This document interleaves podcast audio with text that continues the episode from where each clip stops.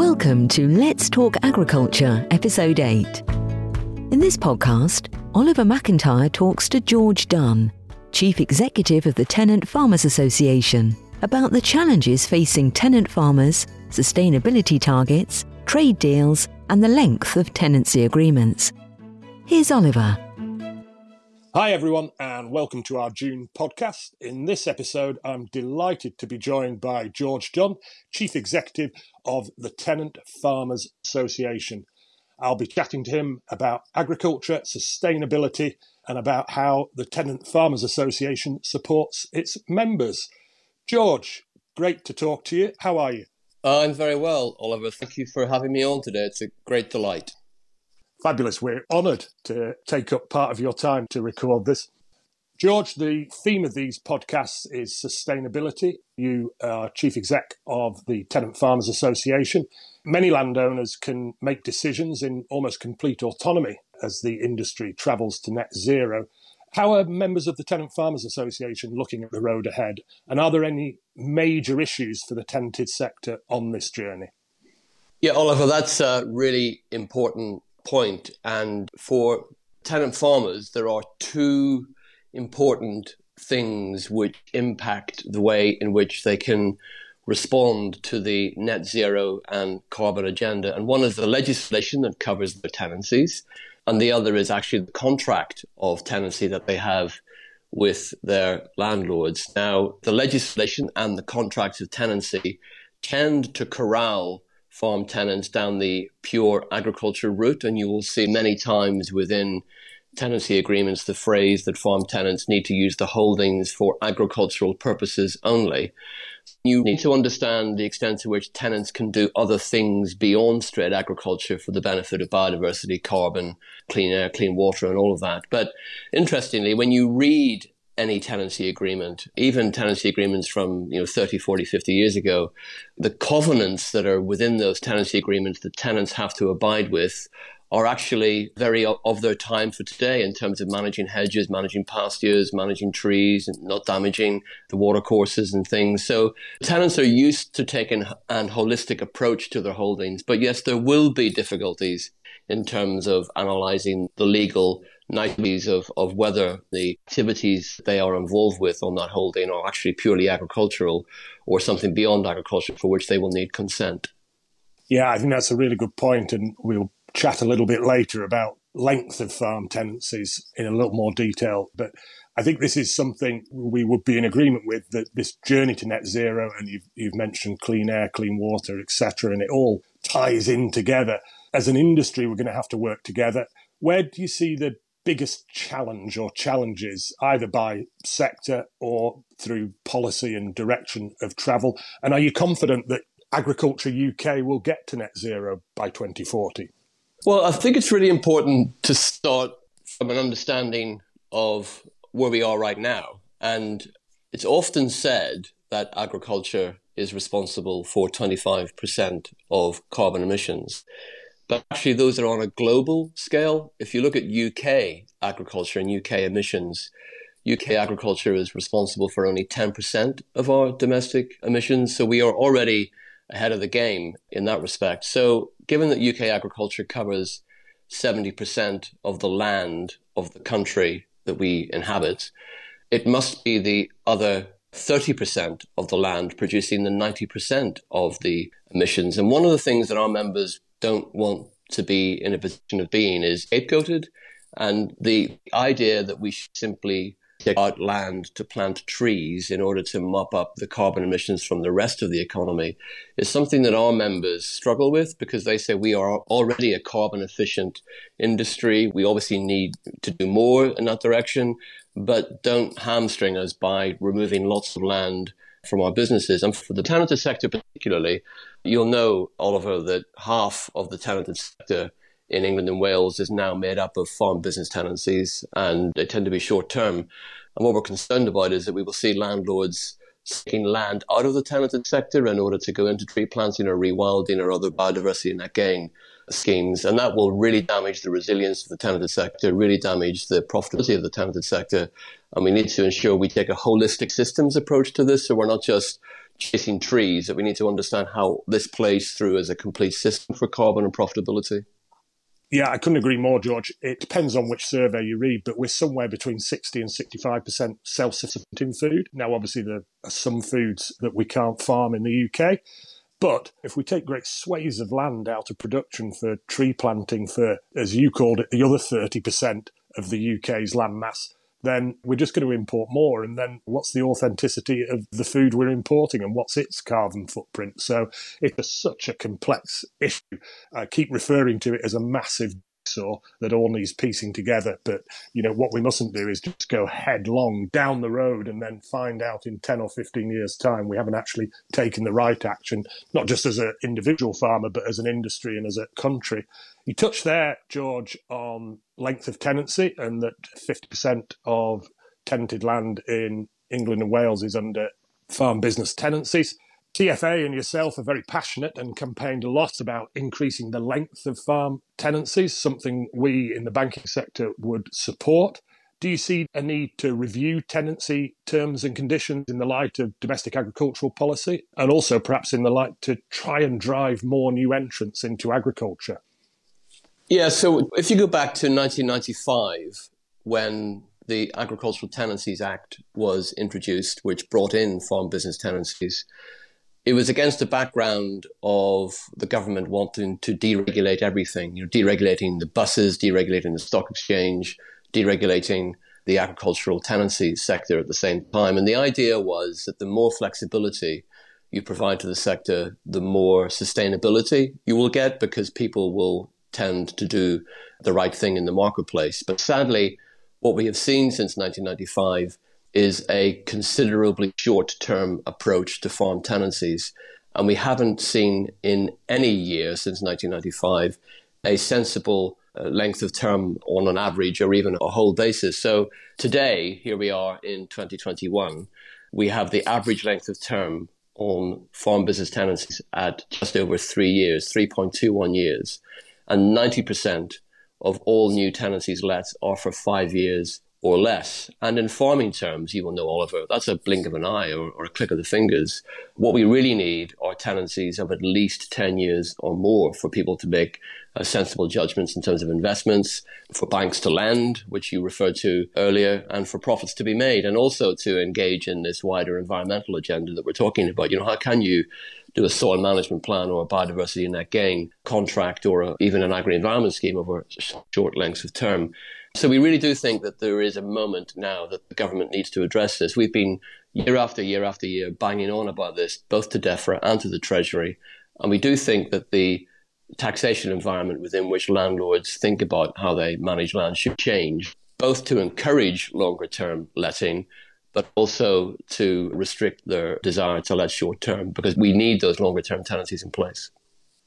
Yeah, I think just sort of explain for people listening in from a sort of banking context. Technically, if someone's only got a four year tenancy, that's the only length of time we can lend money over because the security of tenure effectively ends after four years. So, whilst it's not a challenge for working capital or the capital you use for everyday costs, if you're just going into a tenancy and need to borrow money on a sort of structured term facility, it can be a challenge because obviously the repayments over four years are far bigger than they would be month by month than if you could spread that cost out over 10 years.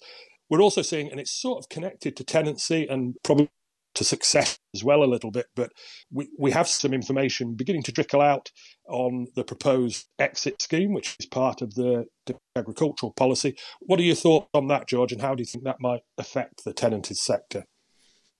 Oliver, just to add to what you said there about lending, one of the kickbacks that we get from the, the landlord representatives about lengths of term is that even though the tenancy may be for a short period of time to begin with, or is for a, a five year term or whatever, that they are quite often renewed on a year to year basis because they don't have to come to an end unless someone decides to serve a notice to quit. So people can be on farms for longer than their initial term. But even from a banking perspective, you talked about the, the lending there. If you've only got a year to year interest in your land, uh, that's an even worse position to be in from a, an investment or borrowing perspective.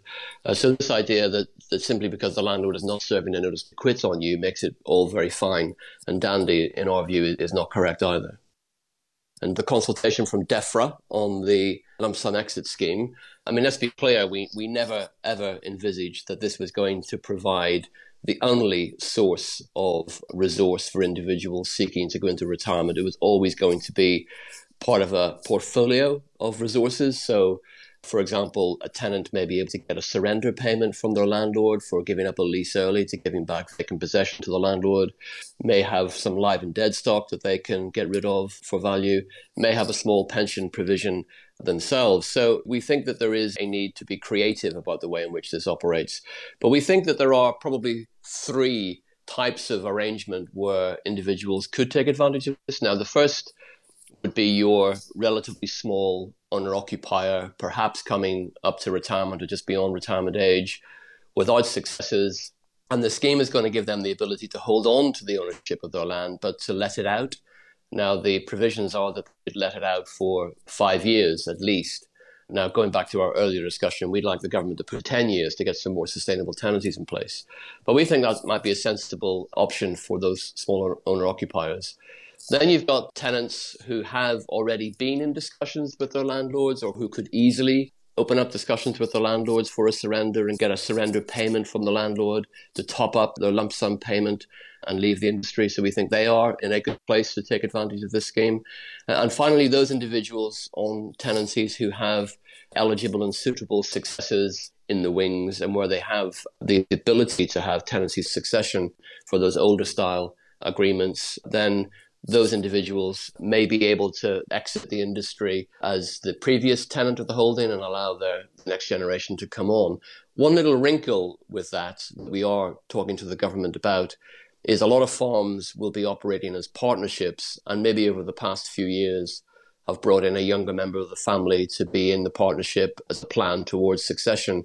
The way the scheme currently is drafted is that the whole of the partnership has to exit the industry, which we think is bizarre and against public policy. We think that those younger individuals who maybe say have come in in the last three to five or seven years into the business should be allowed to carry on while the older generation moves on. So we think there is some work to be done to hone this scheme, but the benefit was always going to be limited. There will be some benefit for those types of individuals.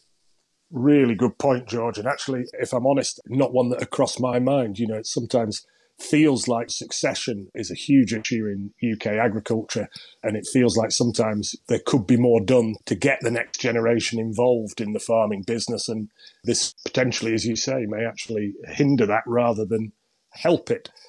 George, we've skirted about it and discussed it a little bit with Sustainable Farming Initiative and within that ELMS, the Environmental Land Management Scheme, coming down the road at us. What advice are you giving to members about clarifying who does what, and I suppose, therefore, to be brutally honest, who gets what from those schemes? Yeah, so this is the $64,000 question, isn't it? We've been waiting since the referendum vote in 2016 for this information to be issued. And here we are still waiting for a lot of the details. So we've had the information about the pilot sustainable farming incentive, which is going to be the first and the lowest component of the ELM arrangements.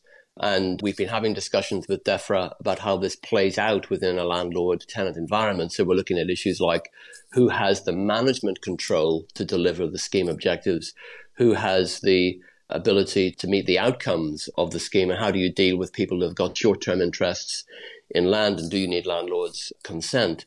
And this is on the relatively simple end of the ELM components because when we get into issues of the of the higher components, so the local nature recovery, which will require collaboration between individuals, and then landscape recovery, those large scale projects, then those issues of landlord tenant become even more concerning. So we're talking to representatives of the landlord community to try and get guidance for the willing. You will always have issues where landlords and tenants have been in disputes for many years where you will never get them to agree on these types of arrangements. But where there are willing landlords and willing tenants who want to do the right thing and take part in these schemes, we are trying to produce guidance for them to ensure that they take advantage of that.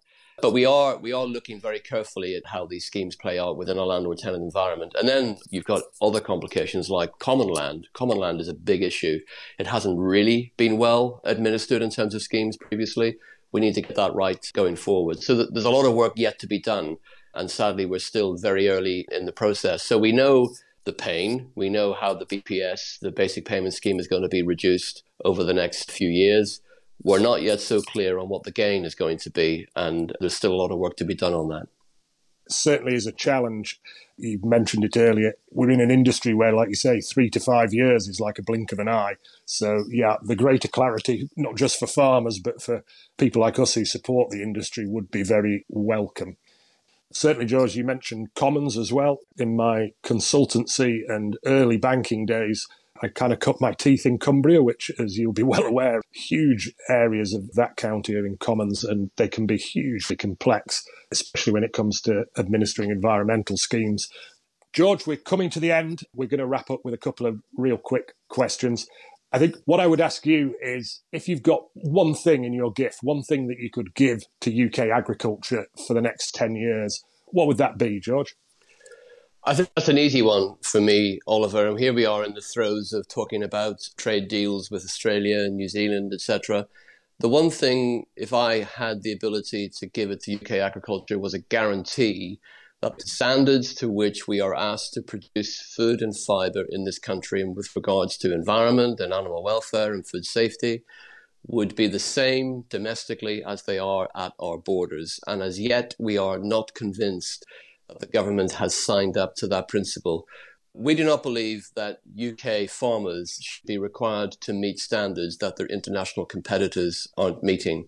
So we think that the government should absolutely say these standards are important to us and we will enforce them at our borders. And that's the one gift that I would give to UK agriculture if I could that would be a really good gift to give, George, I think, because it's a much used phrase. If you import food, you just exported all responsibility, whether it's animal welfare, carbon, environment, whatever it is. One final question, George, before I let you get on with your day. What three words, what three characteristics do you think farming needs to be for the coming 10 years and the challenges ahead? Okay, well, the first word that I would choose, Oliver, would be profitable. And there's no sense in which we can have an industry or a business which cannot turn a profit. And it's only profitable businesses that are able to manage this wider sustainability agenda and to contribute to all of the things that society wants us to do. So, profitable would be my first word. Secondly, engaging. We cannot stop engaging with the public, with our consumers about what we are doing. They don't understand, and that's not talking pejoratively. They're just in a different sphere. They don't understand what goes on in the countryside, and we need to be continually explaining and providing opportunities for them to engage with us in, in terms of what we're doing, not just for food, but for the wider environment. And the third word that I would choose would be flexible. We need to be ensuring that we are changing all the time. We need to be at the leading edge, not at the trailing edge of technology and of new ideas and of the way in which consumers are consuming food. So profitability, engagement, and flexibility are my three words.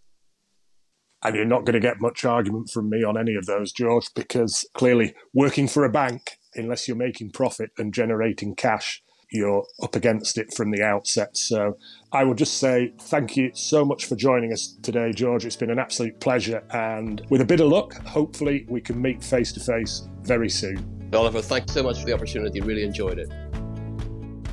If you've enjoyed the podcast, please subscribe and you'll receive a notification when we release our next episode, when no doubt we'll be taking a deeper look at sustainability and its impact on UK agriculture. All of our Let's Talk Agriculture podcasts are available to listen or download from our Barclays Let's Talk Business channel on Spotify, Apple, and SoundCloud. Thanks again for listening. We also have Let's Talk Agriculture Farm to Fork specials and Let's Talk Real Estate podcasts, delving deeper into other important topics and issues. These are available on our Let's Talk Business channel. Make money work for you. We're not responsible for, nor do we endorse in any way third party websites or their content. The views and opinions expressed in this content don't necessarily reflect the views of Barclays Bank UK plc, nor should they be taken as statements of policy or intent of Barclays Bank UK plc. Barclays Bank UK plc takes no responsibility for the veracity of information intimated by a third party and no warranties or undertakings of any kind, whether expressed or implied, regarding the accuracy or completeness of the information given. Barclays Bank UK plc takes no liability for the impact of any decisions made based on information contained and views expressed. Barclays Bank UK plc, authorised by the Prudential Regulation Authority and regulated by the Financial Conduct Authority and the Prudential Regulation Authority.